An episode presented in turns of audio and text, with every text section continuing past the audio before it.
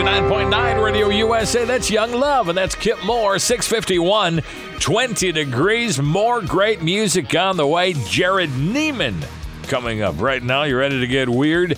Well, the weird news is brought to you by Lundgren Motors, Highway 53, Eveleth, Virginia.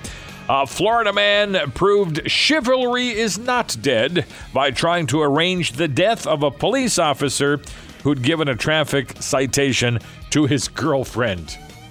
Bruce Allen Santee was a passenger in a car driven by the unidentified woman when they were pulled over in the wee hours of the night. A stop that led to a verbal confrontation between the two men.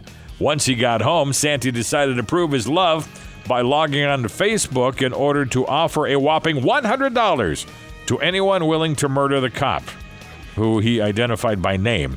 Well, the romantic gesture got the attention of authorities who arrested Santee and charged him with making written threats. I should say, terroristic threats, whatever kind of threats.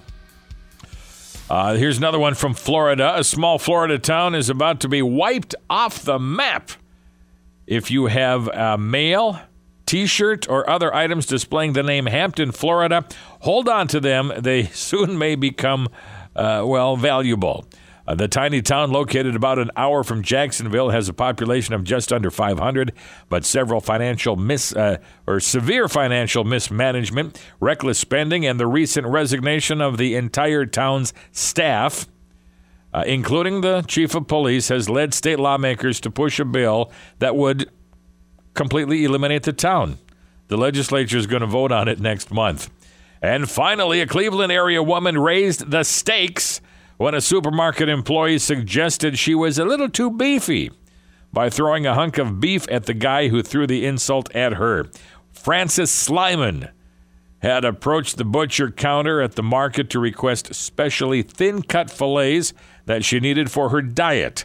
But when the meat cutter handed over the package, Slyman snatched it, unwrapped the steaks, and flung them back, hitting the butcher in the shoulder.